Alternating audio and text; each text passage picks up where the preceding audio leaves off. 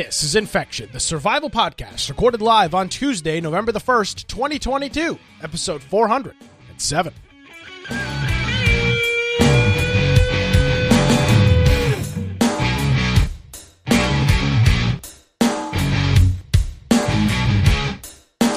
Hello, ladies and gentlemen, boys and girls, and welcome into another edition of Infection, the survival podcast. Infection is your weekly source for the latest in and around the video game industry, with a little bit of a common sense political take sprinkled in here and there.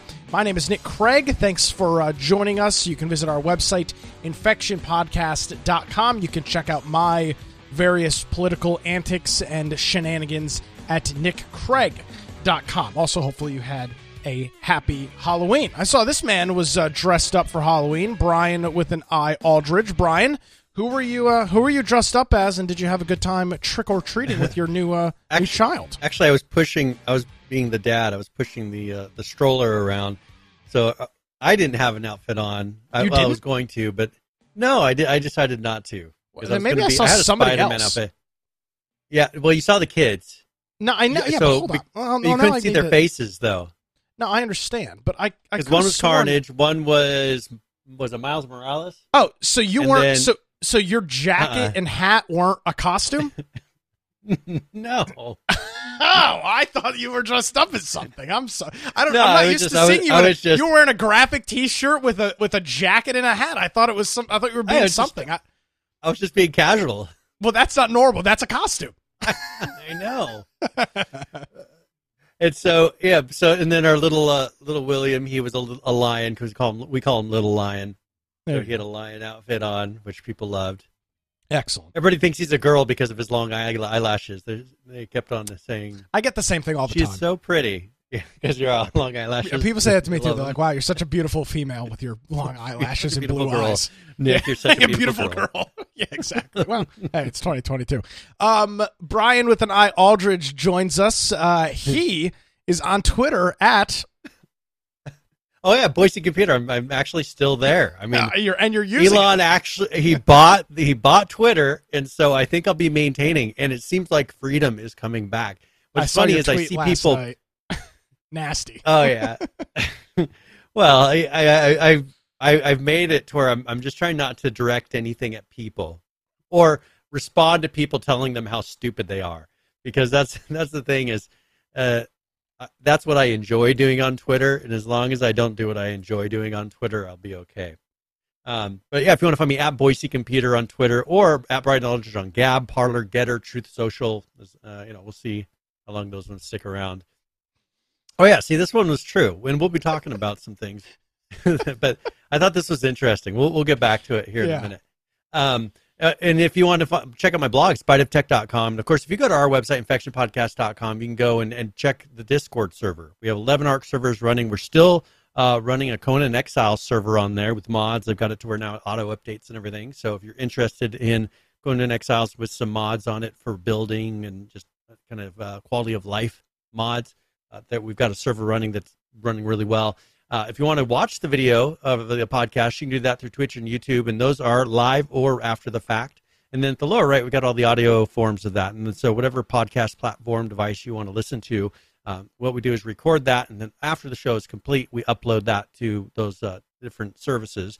And so, if you are going to listen to it, what you can do is jump on the particular episode's show notes because on there we got links, videos, articles, audio and video player for the show, just different ways that if you're going to be listening, it's a really nice supplement to that because you can maybe watch a video that we showed on the on the video form of the podcast, or or just reference an article as we discuss it and kind of get your own take on what it says. So that really helps.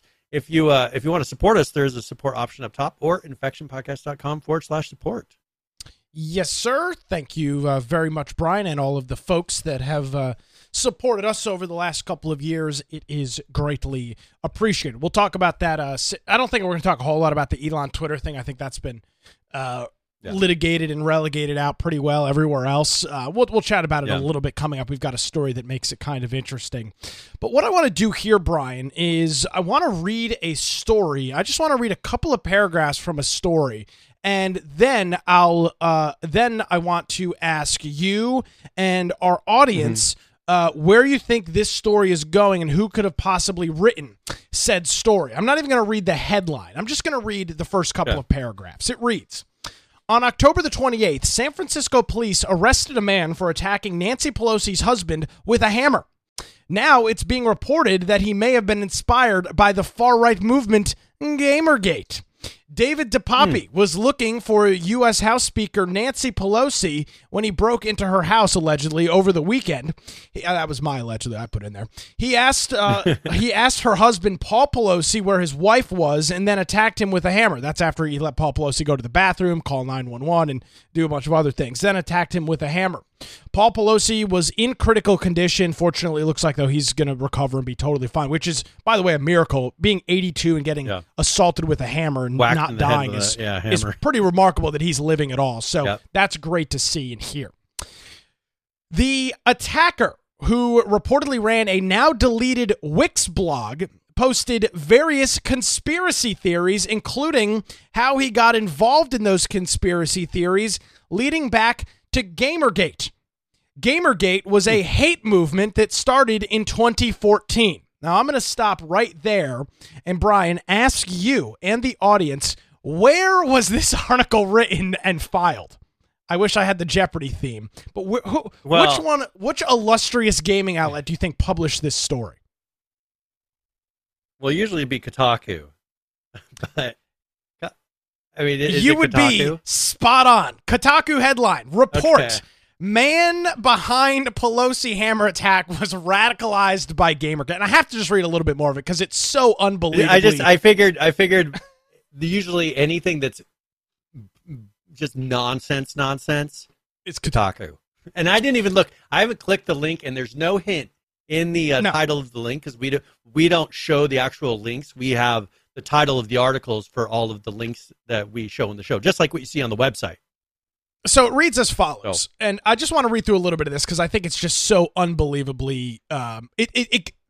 Some folks have asked us, why do you guys talk about politics? Articles like this is why we've had to delve into politics. All right, it reads: GamerGate was a hate uh, hate movement that started in 2014, but still exists in various forms today. Its proponents champion or claim to champion quote ethics in game journalism. In practice, they harass and threaten women who work in games or wrote about them. Gamergate, listen to this, Brian. Listen to the gall here. Who wrote this? Um, who's the uh, author? Sisi Jiang, uh, who wrote this article. Listen to listen to the audacity in this. Gamergate was not a legitimate criticism of journalistic objectivity. How? What? What? What the balls on Kotaku to claim that something is not legitimate criticism? but a Yeah. label that allowed a small and s- small and sad individuals to weaponize their bigotry.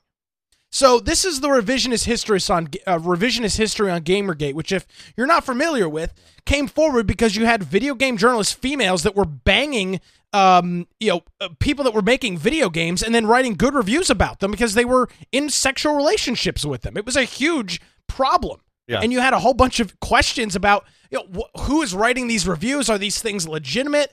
You know, just a whole bunch of problems with this. But according to Kotaku, it's not legitimate criticism, and anybody that believes it is not only small but a sad individual. Gamergate Well, didn't okay. invent. Go ahead. I'm sorry. Sorry. Go ahead. Well, uh, okay, no, uh, go ahead and keep going because what I had posted on my Twitter has a lot to do with this, but from a different direction. And because I have a little bit of background on this because of that article, I did some research that directly ties to this. So go ahead and finish saying what they're saying, and then I've got some interesting tidbits. Yeah, uh, Gamergate didn't invent right-wing extremism, but it taught a segment of the of internet conservatives that they could shut down the growing influence of feminism if they used targeted violent uh, uh, uh, violence against individuals. Feminists such as Felicia Day and Brianna Wu received death threats. Wow, yeah, you received a death threat online. Get over it. Um, so that that's pretty much the article. It goes on and on and on uh, about Gamergate and how this guy was a right wing extremist. Which I'll note he was a nudist, homeless nudist man that was a drug addict that lived in a bus that was chasing around magic fairies who had a Black Lives Matter flag and was uh, at was a uh, was a person in the what is known as the San Francisco gay cargo district. So all of that and uh, Kotaku yeah. wants to call him a radical right wing extremist. I'll turn well, the floor okay. over to you, Mr. Aldridge. So that's where I was reading a Reuters article, which tends to be supposedly the source of a lot of news outlets. They go to Reuters, well, they get their articles. So the way that it works is if you're a small town news outlet or even not even a small town, Reuters, you use you subscribe to them like the Associated Press, yeah. and they they're supposed to provide you with news because you obviously if you're in yeah. Boise, Idaho, you don't have small, a reporter in Jacksonville, own, right? Florida, exactly. So you subtract and, you contract Reuters or the Associated Press. Go ahead. Yeah. So so I'm sitting here reading this article and thinking, all right, it, usually what they say is supposed to be done by a real journalist. Well, they start going off into this is a right wing extremist who posted online under this username, or there's this username that happens to be the same name as the guy. Yeah, you could pull up that article if you want and scroll down a little bit. Yeah. But they source him in that article, the Reuters article, as a, a right wing extremist. And Good I stuff. said, well, by that by that time we knew. And one thing that's interesting about these sources that they're using, which shows you how much they actually dug into them, these blogs they're referring to were del- were created the day of the event and deleted yes. the next day. Yeah, very. They only they were only up for 24 hours, and the guy was in jail. So how did he create these blogs while in jail? Write all these articles, post them, and then how did he delete them the next day as well? Well, and it's also important to note that there was about an eight year lapse on his blog from these new articles to things that he wrote back in like 2014, 2013 and 2014. Um, so, yeah, yeah, these things just miraculously it's, popped up. They appear on his blog, but the, if you look here, it says in recent posts on several websites, an internet user named David De, De, was it DePape? De I've heard it De pronounced DePape and DePape, but Okay, yeah. Uh, express support for former President Donald Trump and embrace the ah. cult like conspiracy theory, QAnon. The post, which is about.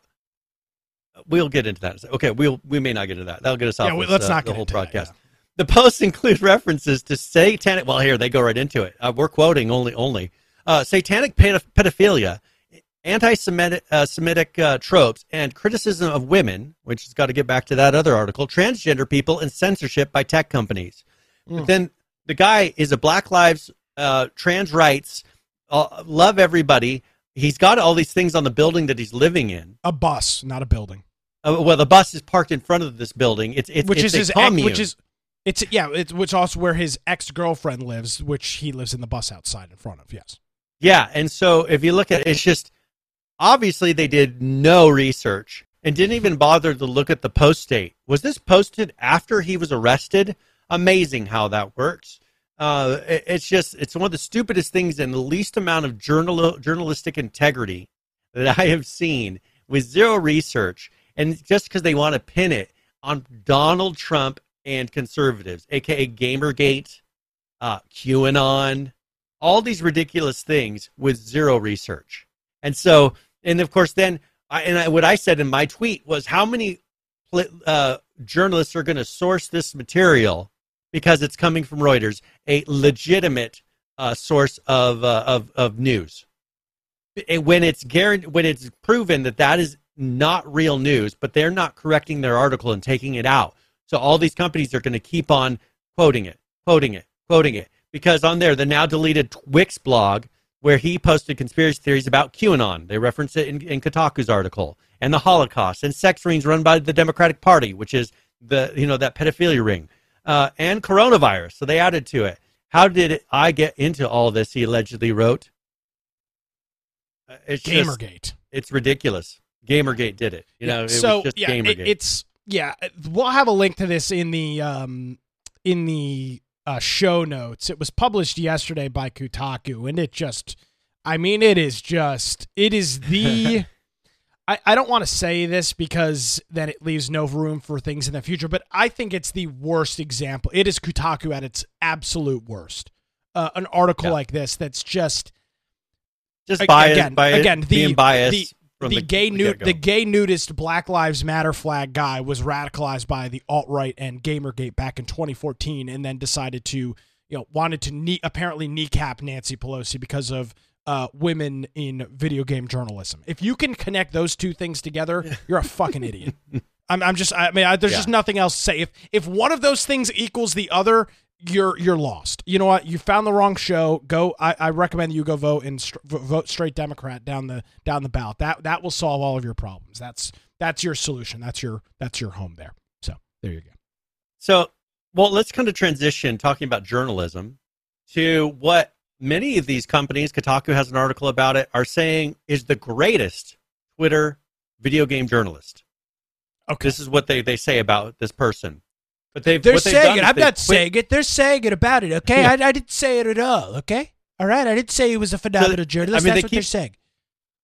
I've never really read it or seen it. I've seen I've not really read anything about him or seen any of his stuff, but he is the greatest video game journalist. Uh, you know, according Well, to I mean, Kotaku and PC when- Gamer. Well, when Kotaku writes articles like that, it's really not a huge. I mean, uh, to be, I'm not trying to dog this guy. I'm just saying it's not really a high bar to set. Well, so they, Twitter's best source of gaming news calls it calls it quits. Is the PC Gamer's title of the article, and is it Nibble N I B E L? I assume has Yeah, canceled so. their Patreon and will tweet no more. And can you guess why? Uh, because Elon Musk is a uh, fascist and is going to destroy Twitter. Yeah, but there you go. All right. that is why. Excellent. He he is shutting down his Patreon. He is quitting video game journalism altogether because Elon Musk bought Twitter, and Twitter is no longer a place for original reporting. Uh, and he Oh, one thing he found is he can't get enough people to follow him on Patreon to support him that way, and so he's having to shut down his Patreon as well. Uh, he says, I've miscalculated the value of my Twitter activity and realized that it is nothing worth supporting by itself for the vast majority of people. It is not me who is popular, but it is the work that is useful. It is not valuable by itself, but a comfortable time saver, and I get that now. So that's Well, he- you know why uh, PC Gamer and K- and Kotaku are pissed because this was the all they had to do was read this guy's Twitter account and just rip it off and publish just an article. retype about it. Yeah, I mean, yeah, just copy it Yeah. and cite him on it. Uh, it's funny. I um I like to fall asleep listening to uh, podcasts and stuff, and I tend to listen to things that are a little bit um a little bit more like dry and casual because if not, it'll keep me up. Like Security Now is a great podcast to fall asleep to. That's not a dig on Security Now. It's just it's I mean you can only hear about PGP encryption so many times before it just puts you out like a baby. So on uh so last night, uh no, Sunday night, I uh, decided, Brian, that I was, you know, feeling a little bit, wanted to listen to some tech news. So I pulled up and uh, listened to the Tech Guy podcast that is hosted by uh, Yeah. the one and only Mr. Leo Laporte. And of course, the show that guy, yeah. immediately opened with him talking about how, well, advertisers don't want to have their posts next to white supremacists and bigotry on the platform because apparently Elon Musk has already allowed white suprema- white supremacists are now ruling free on Twitter, according to these jackasses on the left, which of course they're not. Um, so yeah, this is a this is a very popular trend. All these people, I say, Well- sayonara. Go make your own tech platform if you don't like it, Brian. How about that? Go build your own tech platform. And here's his tweet directly you know, referencing Elon Musk. I don't think that Twitter has yet experienced good leadership, and this trend will not change with Elon Musk either. I do not trust the platform. I do not trust Musk and its seemingly infinite maturity. I do not think Twitter will fall apart instantly, but that it could die a slow death. Why waste more time? See, what's funny about Oh, that is Twitter was actually dying a slow death prior to Elon Musk. That's the trajectory it was already on. Now it might still die a slow death. You know, this guy's not a this guy's not a miracle worker. Um, but Yeah. the reason the reason a company sold for forty four billion dollars is Brian is uh, just a little bit of a hint. And obviously, this guy doesn't, you know, in all of his journalistic integrity, doesn't seem to understand this. Most companies aren't for sale if they're doing really well. Um, Yeah. especially not for sale to a private individual like Elon Musk. Yep. So when you sell your company for 44 billion dollars and then try and then take him to court to force him to purchase it at that To price, finish the things- purchase, yeah. things probably aren't too hot where you are right now. And that's the problem that Twitter was under. So will Elon Musk solve Twitter?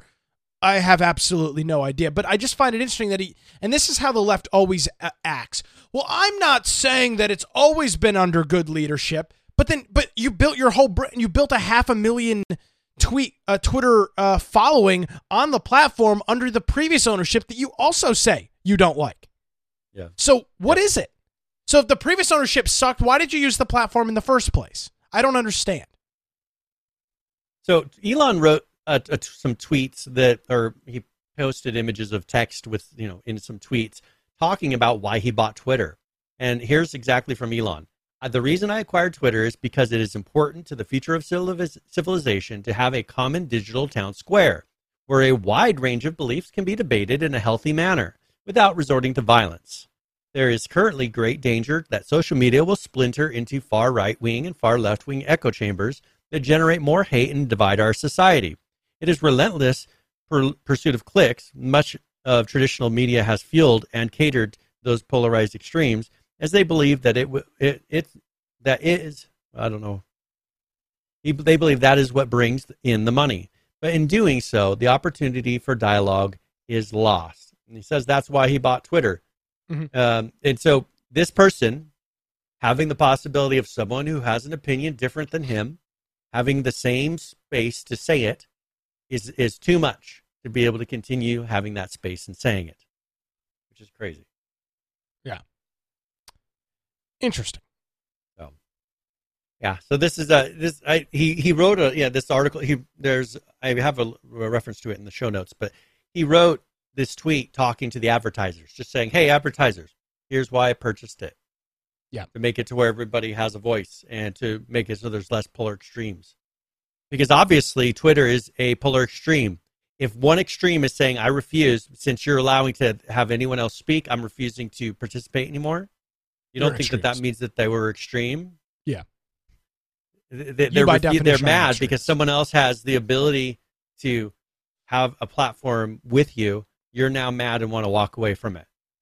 Well, yeah it's just it's the craziest thing I've ever seen. So that's that's Twitter. We'll see how many people still continue to be mad and well, it'll be the same people that said that they were, you know, going to leave the United States when Trump was the president, and now, you know, they're still here five years later. I mean, it's just all the, t- it's all the typical. It's this, it's the usual suspects, Brian. Um, it's just, it's, it's just constant, and it's, it's a bit exhausting to be honest with you, just to see the constant you know moral outrage and the constant uh, you know worst thing ever and oh my god it's the end of society and i need to leave this platform. It's just it's pretty rich from from these these types of characters. But again not not surprising and not unexpected. This is just this is just what they do. Yeah. Well okay. So uh, is there anything you want to talk about that? We have a follow-up on a uh, something no. reported on in the last couple no, I think weeks. That's, no, I think that's about it. Just uh, expect more uh, more nonsense over the next couple or, of weeks. Well, insanity. actually, no. It'll go. It'll stop. Uh, I think it'll stop after Tuesday, at least in some. Depending on the outcome of the election, I think you'll see a lot of this uh, re- start rescinding because they'll realize that these ideas. Yeah. Well, there'll be a couple right away. That is, I'm sure Kotaku will have an article out next Wednesday when we do the show saying that you know the video game blog will have a website about how Republicans are awful and going to destroy the country um, which will be good. We can read yeah. through that on the air next week. So, looking forward to that. So, you remember the streamer who broke her back jumping into yes. the foam square foam pit? Yes. Well, she the, has the made carpet, her first uh, appearance. The, the, concrete yeah. floor with a with a single foam. The concrete floor with a few yes. pieces of, of foam yes. over it. Well, she made her first uh, stream back. I saw that. And uh, and I, am wondering because so there's some some interesting tidbits that have become known that I think are just going to up the uh, lawsuit value from this. So she revealed that when she was being checked out by the doctors, they found out that she was pregnant, and that they they, uh, they she could not keep the child because of all the surgeries she had to undergo. Whoa! Now that that just upped the lawsuit because it went from I'm having a bunch of surgeries which hurt to a loss of life, right? Now, of course, depending on the blog California. you type to, how are they, they, they, You know that they're going to want to up that value, but then they're going to have to argue that it was a life to be lost for her to win this. And I think we're going to have an interesting uh, oh, discussion yeah, on these the blogs because they're not yeah. going to want to back that up. You know, what what life are you talking about? Which says, oh, well, I think I deserve more in this lawsuit because of the life that was lost. Well, and then you'll have all the liberals going crazy because they can't figure out what that means. Well, yeah, Um, this is gonna and this so- is gonna this is this is gonna put them in between a rock and a hard place because they want to support the Twitch streamer, and especially since she's a woman. Uh, but then at the same at the same point, they're not going to want to support that. If, if that's the case, they're not going to want to support that other part of it. That's tough. Yeah, so I, I just thought that was kind of an interesting twist because you know they're not gonna they they want to stand behind her, but how are they going to do that with all the things they've said in the past Yeah, that's tough. with this? Uh, but you know, there- so she she's working her way back. Um, now, one thing she said is that with the with the surgeries, like I guess this they did all the the scars are on the inside. I don't know. They they did all the stitches on the inside because she's a model. I don't know. I didn't know that was an option. She can't see the stitches. But uh, that that's miracles of So- modern medicine. Oh yeah, I mean, I, I I've had surgeries where you can barely tell. Our, our son, uh, our youngest son, had sur- a surgery where you could barely tell with the stitches. It is amazing what they can do. But hopefully, with that, this will be something to where she can recover. You know, it does suck that all that happened. You know, it's, it's somebody something to kind of laugh about, but then, you know, when it comes down to the person, it's not really something to laugh about because, uh, you know, I personally I think that that was a child inside of her. You know, that was a loss of life. Uh, you know, and then they get you banned off of Twitch just saying that. But you know, I think about half the co- I think about half the country feels that way as well. So, yeah, that's I see Um, a lot of then- folks, a lot of comments on this post saying a terrible situation getting even worse, um, and that that definitely seems to be a pretty accurate description of that whole thing. So now here's another uh, another article that we had talked about. Remember that ex Bayonetta actress who Oh, was liar? mad about the money? Mm-hmm. Yeah, yeah, the Well, one who the woman the that- woman who lied in the video game industry about not uh, getting offered a decent paycheck and it turned out to be fake. Yes, and so there was Ah. a follow up article to this. Kotaku wrote it, of course, uh, but they, they said that this actress asks fan to don- donate the boycott money to an anti-abortion group. I bet that made their head spin.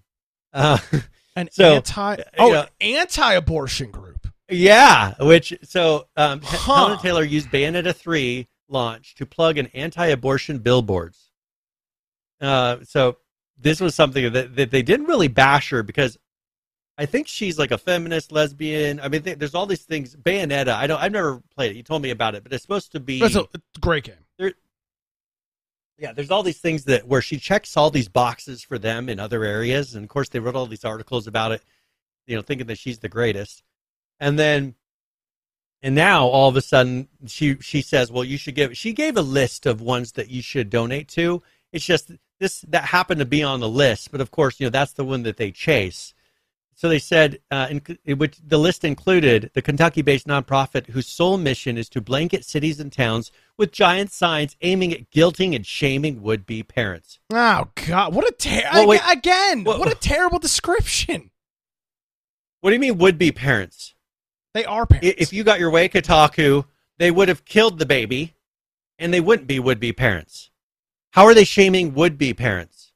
This is They're, the they're billboard. shaming people that don't want to be parents that want to kill their children. It says I That's who could dream. Bef- it says I could dream before I was born. How is that shaming? It doesn't say. It doesn't say. It's hey, read this. would-be bi- parents because if Yeah, but it doesn't say. Hey, read this billboard, you stupid bitch. I, like it doesn't say anything like that. That's wild or outlandish. It just says I could dream before I was born. How is that shaming? It doesn't And- say you're a tell you're gonna burn in hell or this. It doesn't say anything like that.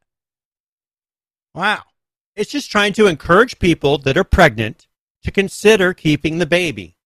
That's what wow. those billboards Whoa, Brian, slow And that down. That's too extreme. do. Would be parents. Wow. Uh, you know, and so I just I, I thought that that was interesting. Kotaku, you know, they they want to bash her, but they don't want to bash her because you know, believe all women. Um, you know, it's just it's just one of these things. it's just one of these things. Uh, boycotting a particular game is unlikely to fix that. Union, uh, unions might is has how Kotaku ends that. You know, but but boycotts don't don't don't boycott. Don't do that. Form a union instead. That's what they're saying. Because if you boycott, you might send money to an anti-abortion group. this is becoming uh this show is becoming more and more head spinning and complicated by the week. I mean, it really is. Uh, well, The I mean, mental when, when you write your gymnastics. articles, that you have to jump through for any of this stuff to make any sort of sense is just bizarre. Well, and, and Kotaku loved her last week. Of but then when they, they looked at the list and realized that she wants you to donate to a place that just encourages you, if you have a baby, to consider the possibility of keeping it. Because it might be cool to have that baby someday be alive and invent something that'll save the world. I mean, you know, that's just a hypothesis, you know, possible. Uh, anyway, so that that's that's that. So now they hate her again, or they hate her. Um, you know, she's a bad person at this point. We did it, right? She was the darling. yeah. Wow. All right. Well, Um, all right, uh, so- couple ni- uh, nice, uh, nice tying off some of the uh, bows on a couple of those stories there, Brian. That's uh, that that's very good. I'm glad that we've had some good some good follow ups there. All right. Well, so let's reference now my uh, my this way. My background image here where uh, was The Witcher and some Okay. interesting things happening with The Witcher TV show and The Witcher game. Okay. So the person that was playing Netflix Witcher, Ger- Geralt or Geralt, he uh, was played by Henry Cavill, right? Uh, he's leaving after season three. Couple season could be a number now? of different reasons. Uh, most yeah, so I think this season three just finished recording. Okay, so I he's done correctly. after any future season. Yeah, and so Gotcha. they haven't announced a newly announced season four, um, that and that's going to be Liam Hemsworth. Now, one thing that I think is behind this is possibly money because he he makes a lot more money doing Superman and things like that. I've seen, some articles referencing he could just be going and wanting to play the Superman role and not be doing this lower paying Netflix role that he's doing. But another thing that I've been reading about is that he is actually a really big Witcher fan, loves Witcher, um, and he's played the books or read, played the game, read the books, things like that. Uh, and the writers of the Netflix series came out and said they don't like Witcher. Uh, you know, because one thing, it goes against what they believe. Because what's the Witcher game? It's kind of about womanizing. Uh, it, it's about a, a tough man coming in and saving the day Ah, and they really if you've watched some of the witcher things they've tried to make it to where the females are the strongest role you know take a lot of the screen time and they're all powerful and kind of took it away from what the game really was just a little bit and I, you know it could be a possibility that he realized the writers don't like the game at all they don't like the show they don't like the the books at all why am i going to stay on something that's going to just be a mockery uh, so he is he said he was leaving uh, Liam Hemsworth is going to be taking over, and so we'll see where that goes. I, you know, I don't know. I've watched the first season or part of the first season. It just didn't. It was not hundred percent. You know, it wasn't what I enjoyed about The Witcher. I think they could have done a lot better job. You know, I think they tried to just do things about the actors and crazy things like that about the, the characters in The Witcher rather than doing what Witcher does is show you the characters through the stories and it seems like they focus more on the characters and less on the stories that make the the world. But that's you know that's just my opinion. Uh, so yeah, so he says, Liam, good sir, the character has such a wonderful depth to him. Enjoy diving in and seeing what you can find. You know, was what he had written to Liam uh, in taking over the role. So hopefully that doesn't kind of destroy that. But there's some other news with The Witcher that came out, and they're doing a full remake of the first Witcher. I don't know if we did we talk about this before. A full remake of the original Witcher. I don't. I know that Think- we talked so. about the future Witchers being on an Unreal Engine Five. Yes, right? we They definitely talked about with, that. with that. But they have announced that the original Witcher is going to be remastered, and this is what a remaster to me is supposed to be. When you take something that's done on a really old engine that doesn't have the ability to look as good as it as it does now, doesn't have the ability to uh, maybe have as complex of playing mechanics as it does now, and remake it in today's technology to where it w- looks really good. So they're going to be remastering the original 2007 Witcher and doing it in Unreal Engine 5 from the ground up, Oh which wow. I'm pretty excited about.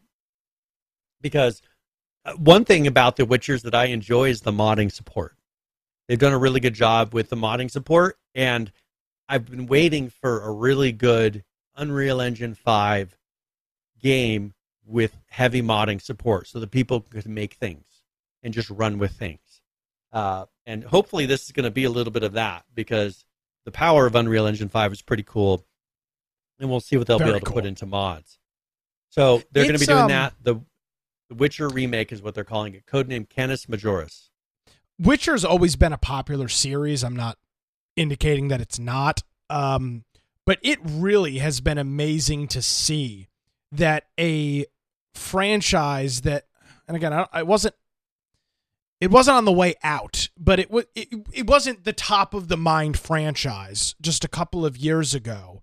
And th- this Netflix series has essentially, it, it, it's like one, it's, Witcher's got to be one of the hottest IPs right now Yeah. in the video game, Well, and and- plus, and, like it- ones that are actively being people worked on. purchasing and it used. again. Bingo, boom, shakalaka. Yeah, well, a whole bunch of people purchasing it, but you know, you look at there's a lot of Yeah. popular IPs, but in terms of ones that are being acted on right now, Yeah. I'm not sure that you'll find many more outside of the new Call of Duty, for example, that is as hot as the Witcher franchise. I just don't think you will. Yeah, Yeah. and I think that that's something where it sparked the interest, got people buying it, maybe brought them uh, uh, some excess funds to where they realized people want to play these games still. Uh, it, maybe it's worth making the rich the original Witcher because the thing that I think about the older games are that it used to be people would take a lot more time in the writing. There was a lot more thought put into the the production of these things. They would take a longer amount of time making these games because it was less about the technical sometimes and they wanted to make the story and the content be what really drove the game. So with The Witcher, that's one thing that's been interesting is their storytelling is amazing. I, I felt like they didn't hit that mark when it came to Cyberpunk, because I was expecting the Witcher level of storytelling in Cyberpunk, Yeah, and so it was wasn't I. really there for me. Yeah, And you were but also when you play The Witcher, it, it takes you on a story, and it, you just get to know the characters, which a lot of video games miss. Yeah, I, I, I think a lot of folks were expecting. Uh, I don't think a lot of folks. I know for a fact a lot of folks were expecting the Witcher series or the the Cyberpunk series to have that same kind of Yeah. uh, uh, thing that Witcher had, and it just it just didn't. It just fell short, and that's you know and I think I think it okay. came down to a race at the end that you know they didn't make the content and have all the time to do to Well, do it. well, And that's yeah, where I let- think like with this, we don't have to worry about the content. You know the content's going to be there. It's just it's going to look good again, and it'll make people Yeah. that have never bothered to play the old looking game. It to them it'll be brand new. and just to remind folks, you know, the the Cyberpunk game was delayed what three, if not four times, and one of them, you know, I, I just I remember back to PAX 2019 or 2018, um, in which 2018 I think it would have been where they literally canceled the show that they planned on having th- the, with the developers at IGN at a bar Yep. like hours before it was scheduled to take place. Supposed to be this Yep. big conversation with the developers, and it didn't happen.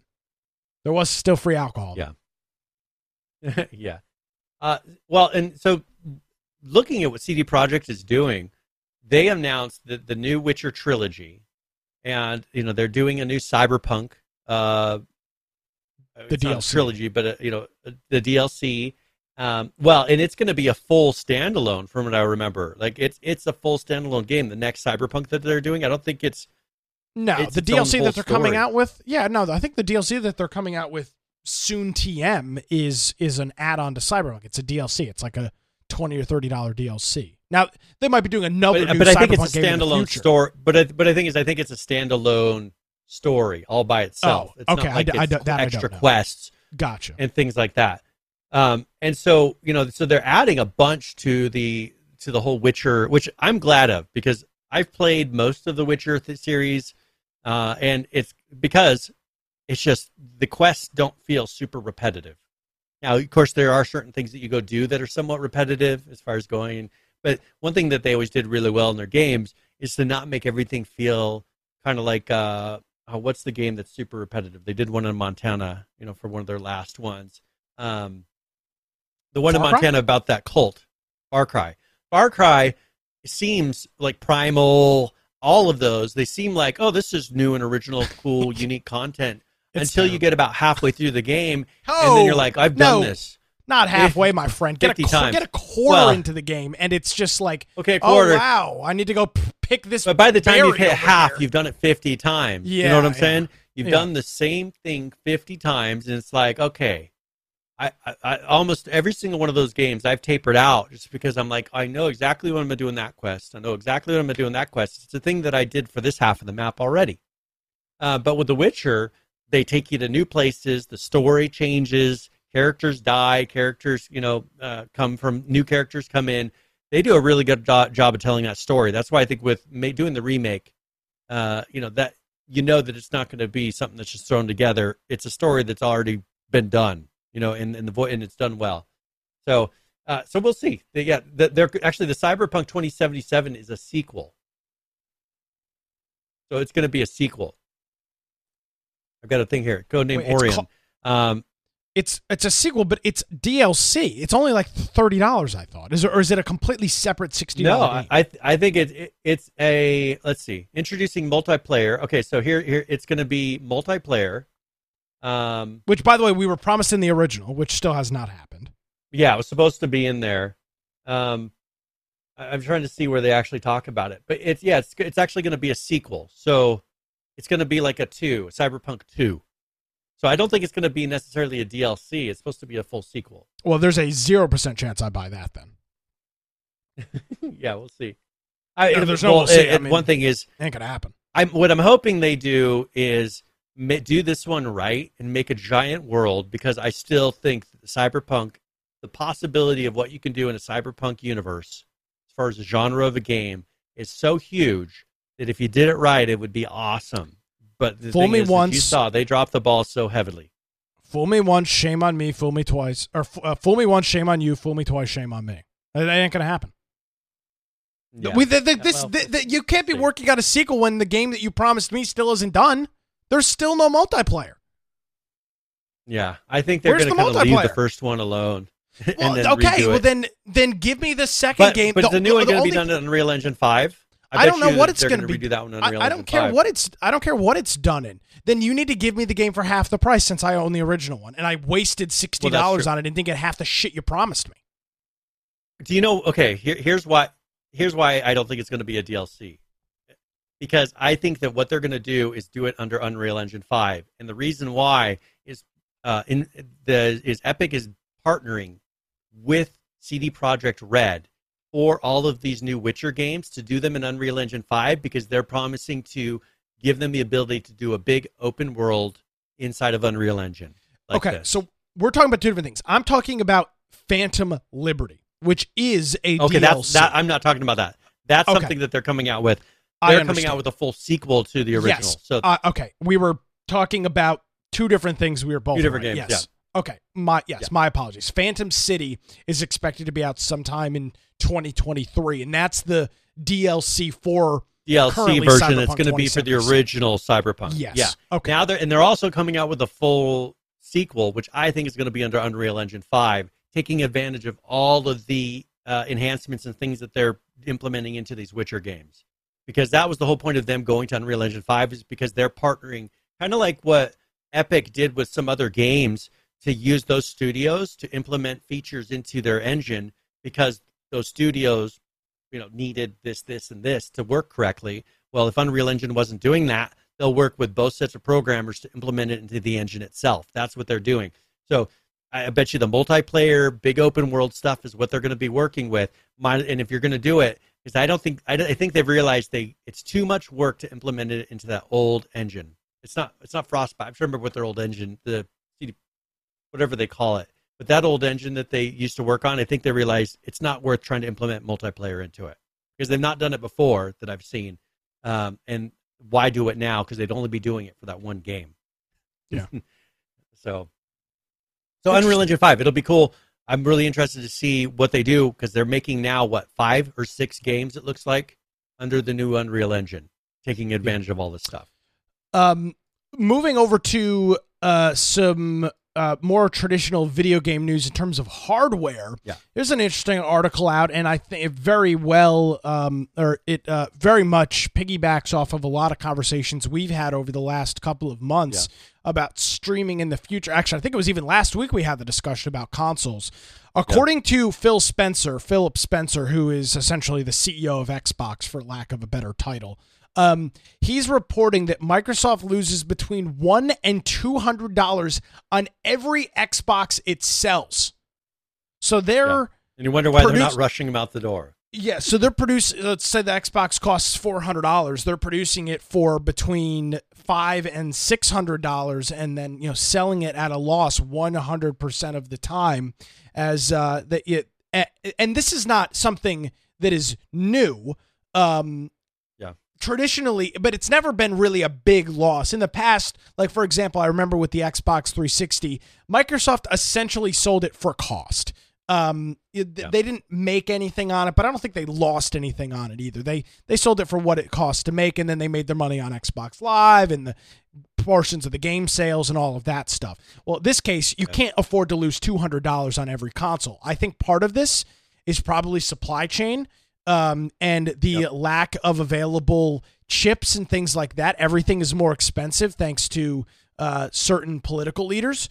So um, that's I'm sure adding up to it as well. And Xbox is saying that um, while it is not happening during the uh, holiday season, that it is likely that they'll have to raise the price of the Xbox after Christmas, just because no, it's no rational business can make a device and lose two hundred dollars as it walks out the door. You just you can't do that. It's not possible. Well, and I think that this is really going to show for why they're doing that. Uh, the Xbox, you know, that's that disc, the, the the replacement streaming disc that they've been showing. I, I think that that is a perfect. They can almost give that thing away, and it will bring them more money if they if they just make them and give them to people. It'll make more money than what their Xboxes do because it guarantees that they're going to have a an Xbox Game Pass subscription. Because what's the point of having that device if you do not have an Xbox Game Pass, Pass uh, subscription? So you might Mhm. as well almost give those things away, and you're guaranteed a monthly income from them. And Yeah. if people you know, don't pay, or if, if, if they, they don't have a reason to keep using the thing, you know, unless they let it keep unlocked and used as a streaming device, but they can sell it for at cost, and it'll still be way cheaper, and they'll be making just as much money uh, aside from the uh, initial loss of a regular console, because Yeah, and- a lot of people are using the Game Pass anyways now. and you might be able to afford to lose 25 or 50 bucks a sale you know d- you know d- if you're hyping the subscription service or pumping that hard but $200 on a $500 device is not a margin Yeah. that is sustainable it that, that that's just just not sustainable long term and they also cite you know it's not just the physical consoles that are rising in prices this uh this article quotes um you know, games are now seventy dollars, which I don't think is a fair comparison at all. Um, because the cost to develop video games, if anything, has actually come down from what it was Yeah. years ago, not gone up. So I don't think that that's a fair comparison. The only comparison I think is that um, you're seeing just a general rise in the video game industry for things. Yeah, and and I think well, here's here's where this is going though. Uh, and there's a follow up article where Microsoft says it's going to be uh, increasing the Xbox prices after the holidays. Mhm. So uh, no they're going to be going up, and yeah, a lot of it has to do with this hardware. Um, you know, the cost I- of games in general are getting. Can I read a comment? price? Yeah, go ahead. This is the first comment on this Kotaku article that says uh, price increases are coming. It's by a guy whose uh, icon is the GMG union, which is the video game union, saying, "quote They don't have to. They want to make shareholders happy, and they." And they already cut their staffing to the bone, which I haven't seen that at all. The only thing left is to increase prices. yeah, they let go of a little bit of people. Welcome to the end stage capitalism, where if you don't own everything or get bought out, then just making shit tons of money isn't enough. Luckily, they can blame it on inflation, and nobody will pay attention to the record profits every company is taking right now. And of course, this one person responds back and saying, you know, in their quarterly reports, they notice that revenue's down. But for this, you know, these these idiots, Luke Planuti or whatever the hell this guy's name is that wrote this comment Plunkett. is just a, a, a yeah Plunkett is um is just a total jackass. Well, and the, here's the here's the issue though. Uh, I don't know if people realize this, but a lot of the reason we're having all of these supply chain crisis and everything is because we're paying people to not work. It's now become more of an incentive to stay on welfare because you make some people make more being on welfare now because once you get on welfare, for instance, here in Idaho, um, you can't ask to have your benefits lowered because of because of all these things that they put in because of COVID. They will not give you less money. They will not take you off of certain things for welfare. And so, uh, for a lot of people, why would you go work? You know, you're not forced to work anymore. And so, the people trying to prevent capitalism is what's causing a lot of this to fall apart. The things that they implemented because of COVID being so scary is why a lot of these things are having issues. If you truly let capitalism come back and quit trying to regulate everything and prevent people from working and prevent you know companies from from doing things, guess what? Then you would see that things would start getting cheaper, like it does. You know, whenever we seem to get uh, more conservative people in office and things are great, and everybody's like, "Oh, it's so good, let's just throw it all away again."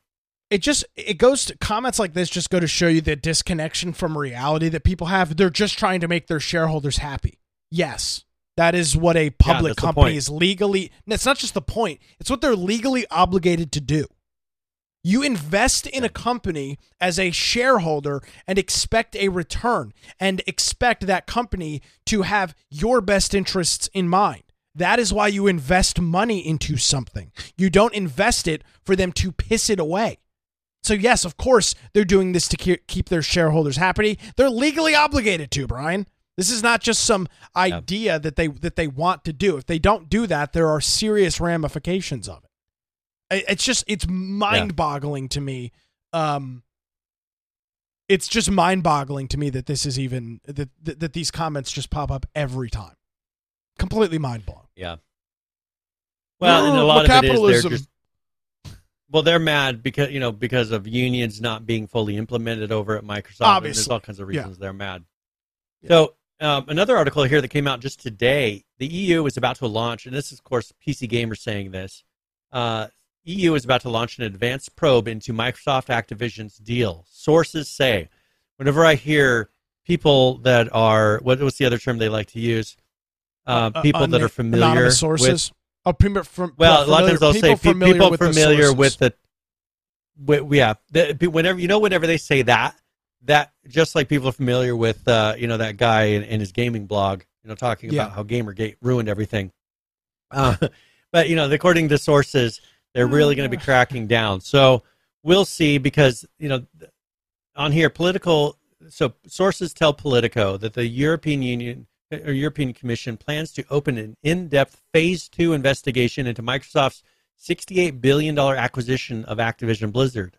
The commission is said to be launching the investigation after Microsoft decided against filing remedies, commitments that would satisfy the commission's worries regar- regarding the deal before a deadline of midnight tonight.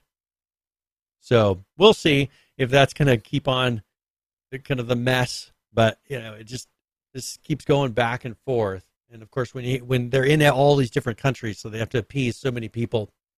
And the EU usually likes to employ put fines in so they can get a couple of billion dollars out of any deal as free money. you know, Yeah, they do that all the socialist time. society. Yeah. Oh, we might, if we're gonna find Google a trillion dollar, billion dollars here and a half a billion dollars there, it's it's it's just it's it's par for the course. I Microsoft has got is a very smart company. They know exactly what they're doing, and I th- there is almost no circumstance where I see this not going forward because of s- one of these commissions or groups. I just don't see it happening. Yeah. Well, But, and uh, to Phil be fair- Spencer, he threw, I was going to say, to be fair, you also you, you did that. Microsoft was deemed to be a monopoly back in the '90s and Internet Explorer and that whole thing. So, I, I mean, I guess I could be proven wrong. Uh, I just I don't see it Yeah. happening this time. Well, and so Phil Spencer three days ago, of course, before you know that article came out, said that he he felt that the regulation re- regulators' concerns around Activision acquisition were fair. You know that they were being Oh, fair. I'm sure and they are. Yeah. Um, yeah, it, it's- and it's a big acquisition. There's no doubt. Microsoft, in its role in the tech industry, is large is a large tech company, and I do think the discussion around an acquisition of this size is warranted. Sure. And I, I've appreciated the time to go spend. So, you know, The he- they're typical not, they're PR not sitting there complaining about it. Wow. yeah, Publicly. you know, they they they realize it's going to be a big deal. Yeah. Um, You know, he expects it to take a, a bit of time and a lot of, of things to happen with it. So we'll see what happens with it. Uh, you know, And this for this- could be that in a couple of weeks we'll hear that it's going through, or who knows if they'll continue pushing it. yeah, from from everything I understand about this, it all has to do with um, you know, specifically access to games like Call of Duty. That's literally what some of this the Yeah. the big complaints are, which Microsoft has already stated. And yes, could they change their mind? Yeah, maybe. But they've already stated that they have no interest, and I truly believe this. They have zero interest in making Call of Duty a single platform game. There's just too much money in it What- not to have it available on the PlayStation. And Doesn't they make said a quote here. I don't have it in our notes, but they had said a quote that they will they will, there will be a Call of Duty for PlayStations as long as there are PlayStations. Uh, why would there not be? There's just Yeah. there's there's no reason for me to think or believe that that they would do this. You're talking about one of the largest video game franchises in history ever that's ever that's existed. I just Yeah. don't foresee Microsoft doing that with with with other games, Star Forge or Star Force, whatever the hell the that uh Bethesda game is. Sure, uh, you know maybe the Yeah. new Fallout, maybe, but Call of Duty, it ain't gonna happen, Brian. It's just not gonna Yeah. happen. Yeah, and they, and they and everything they've indicated is they're going to continue continue producing it for all Yeah. of these different places. And right now, So, they're, um, it's the reason fin- it's not on Game Pass is because of a previous uh, commitment with Sony. It's the reason the game's not on Game. Pass. Yep. They're not litigating that. They're following through on the contract because I'm sure Microsoft could litigate their way out of that if they wanted to, or at least bring forward a delay in it to do something, get some sort of temporary stay against Sony. They could have done something, but I don't think they really had any interest in doing it, so they're not. And they're getting, and I'm not, I'm not a Microsoft apologist or a, you know, a big Microsoft. I'm not a shareholder. I'm not a, you know, big guy Microsoft here but it just doesn't seem like they have any interest in ripping the one of the most successful franchises in video game history off of one of the most popular consoles. I just I don't see it. PH says It's a bad business PH move. says you're, Nick is friends with Bill Gates confirmed. Well, I can't confirm or deny that, but that has nothing to do with my thoughts here on Xbox and Microsoft. I have one one final thing I wanted to bring up here because Yeah, it, you is got? related to related to Microsoft. But Bethesda is going to be putting out a free 4K update for Fallout 4.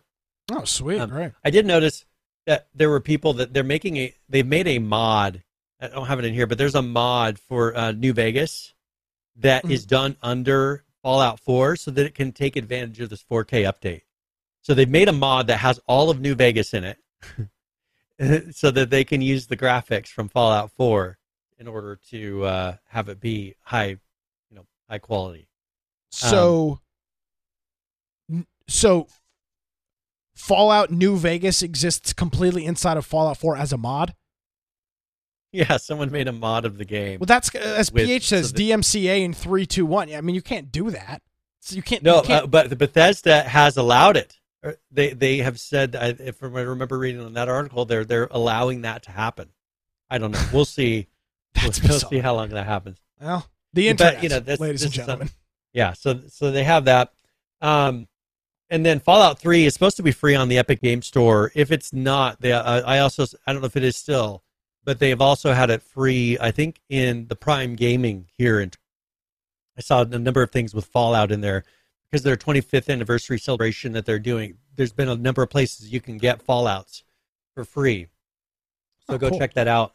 Um, but they're doing a lot of a lot of different events. So PPH says Rockstar would have already brought a SWAT team to the modder's house for doing it. Oh, absolutely. Yeah, Rockstar. You know, if you're if you're gonna try and mod or do something to a company, Fallout or uh, a Rockstar is definitely not the one. Take Two is definitely not the one you want to try and or Nintendo. They don't like that stuff either. Um, which, oh, which the- is not so the Fallout 3 giveaway on Epic went through the 27th. So we just missed Okay. that. So well, darn. too bad. But too bad. Everybody already owns I think- Fallout Three. I think you can get under Prime Gaming right now because I, was going through and doing all my claiming here, so I think it's there as well. I saw. How much copy of it. is Fallout Three though on Steam? Doesn't does Fallout Three even play? I didn't even think. I thought Fallout Three required Windows XP. I didn't even think it ran on Windows 11. No, I think I think it still does. Fallout Three, yeah, nine dollars and ninety nine cents. Yeah, now the game of the yeah, year edition is, uh, which I have, is the is twenty dollars. I see. So well, there you go. Yeah, so that it's still, I, it's a fun want- game. I you I wanna know the minimum specs? Some of the older ones. a and you, you're probably still running a computer like this uh, windows xp or vista with a 2.4 gigahertz intel pentium 4 or equivalent one gigabyte of memory if you're on xp two gigabytes if you're on vista and seven gigabytes of hard drive space you also need to have directx 9 compatible video card for uh, audio and video uh, with 256 gigabytes worth of ram or better so just be advised of that Well, and Fallout, the Game of the Year edition comes with the three different add-on packs as well. I'd have to see what those are. The Pitt, there's a whole bunch of um, them. Operation Anchorage, Broken Steel. Says three, but there's more listed here. So, Yeah. uh, Point So- out, look, uh, lookout, and Mothership Zeta.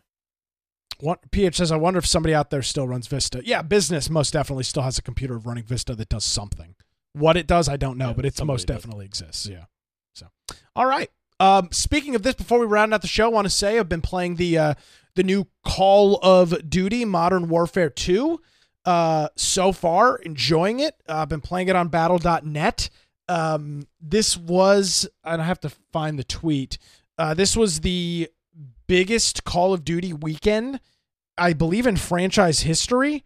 Um, Nice. let me see if I can find the post. Charlie Intel put it out earlier today. Um, yeah, here it reads uh, Modern Warfare 2 set a new franchise opening weekend record as the number one top selling Call of Duty digital opening through its first three days. So you've skewed the numbers there, digital opening.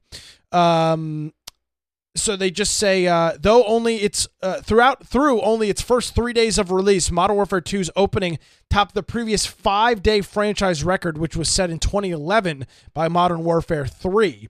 Um, so with this, they are um, you know very excited in terms of the opening weekend on this. So uh, good stuff for Call of Duty, and and it checks out. I have really really enjoying the game. Really really been enjoying the game. It's a lot of fun. Well, good. Well, yeah, and it's I, I'll have to see if I'll, my wife enjoyed the last one. She got really into it when she was playing it. So I'll to see if we. Oh no, we one. played it. We played a couple times, and you were awful. I know. I I, I don't play it enough. Yeah, yeah, that's a fact. She did If much better than I did. If you're a Call of Duty player, hit me up on Discord. Sounds good. All right. Hey, well, let's go ahead and uh, go with that. If you want to catch me, and get me at Boise Computer on Twitter or at Wow. Brian Aldridge on Gab Parler, Gettr, and Truth Social, or you can check out my blog, biteoftech.com.